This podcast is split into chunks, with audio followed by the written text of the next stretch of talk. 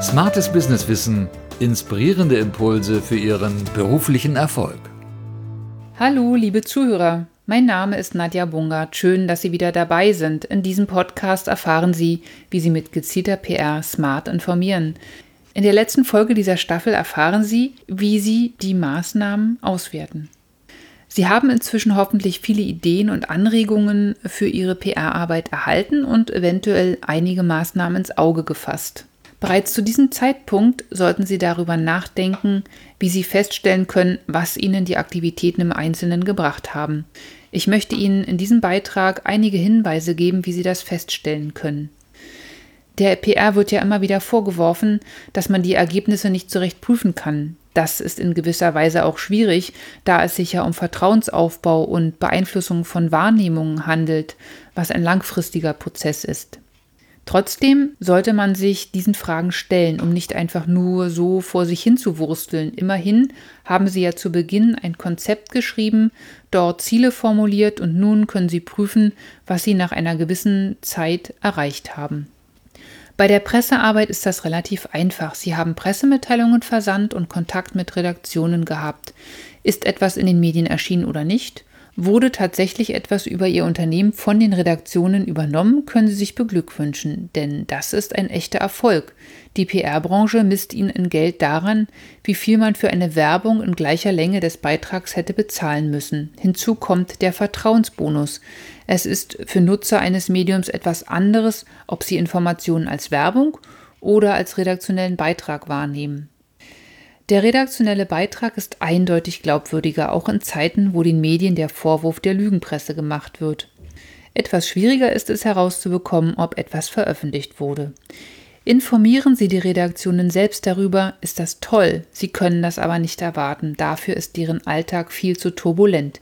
Der einfachste Weg ist, einen Google Alert mit den Schlüsselwörtern Ihrer Kampagne zu setzen. Das Tool ist kostenfrei, leider aber auch nicht sehr genau. Es kann nur Online-Veröffentlichungen erfassen. Den Link zum Tool finden Sie in den Show Notes. Größere Unternehmen beauftragen ein Medienmonitoring zu ihren Schlüsselwörtern. Sie erhalten dann regelmäßig Reports zu Veröffentlichungen, die auch Pressespiegel oder Clipping genannt werden. Anbieter sind beispielsweise Landau Media, Ausschnitt oder Echobot. Sie finden in den Shownotes einen Link zu einer Übersichtsseite mit Clipping-Diensten. Sie erfahren dort auch übersichtlich, welche Leistungen die einzelnen Dienste anbieten. Aber Vorsicht! Für ein kleines Unternehmen sind diese Dienste in der Regel überdimensioniert und zu kostenintensiv. Mein Tipp ist daher, wenn Sie ein Nischenthema haben, werden Sie nur mit wenigen Journalisten und Redaktionen zu tun haben. Fragen Sie da einfach nach, ob Ihre Information in einem Beitrag veröffentlicht wurde. Wenn Sie eine Website haben, und das sollten Sie heute als Unternehmer, dann haben Sie die Möglichkeit, die Besucher auf Ihrer Website zu beobachten. Tools dafür sind Google Analytics oder Piwik. Einige Webseitenbetreiber nutzen Piwik, weil dort weniger personenbezogene Daten der Nutzer gespeichert werden. Die meisten nutzen allerdings das Tool von Google, weil das die wichtigste Suchmaschine ist und die Ergebnisse entsprechend genau ausfallen. Sie müssen dafür einen Code in Ihre Website einfügen oder einfügen lassen und dürfen auch nicht vergessen, eine extra Seite mit der Datenschutzerklärung auf Ihrer Website zu hinterlassen, damit die Nutzer Ihrer Website über die Speicherung von Daten informiert werden. Den Link zu den Tools finden Sie wie gewohnt in den Show Notes. Bei Google Analytics können Sie nicht nur sehen, wie viele Nutzer Ihre Website besucht haben, sondern auch, wie lange Sie auf der Seite geblieben sind, welche Seiten Sie besucht haben von wo Sie auf Ihre Seite gekommen sind und so weiter. Hier bekommen Sie also wichtige Anhaltspunkte, ob die Inhalte Ihrer Seite die Nutzer interessieren und welcher Link Ihnen die meisten Besucher auf die Seite gebracht hat. Mein Tipp ist, wenn sich Nutzer bei Ihnen persönlich melden, um Ihre Dienstleistung in Anspruch zu nehmen, fragen Sie immer, wie Sie auf Sie aufmerksam geworden sind. Versuchen Sie generell mit Ihren Kunden so viel wie möglich ins Gespräch zu kommen.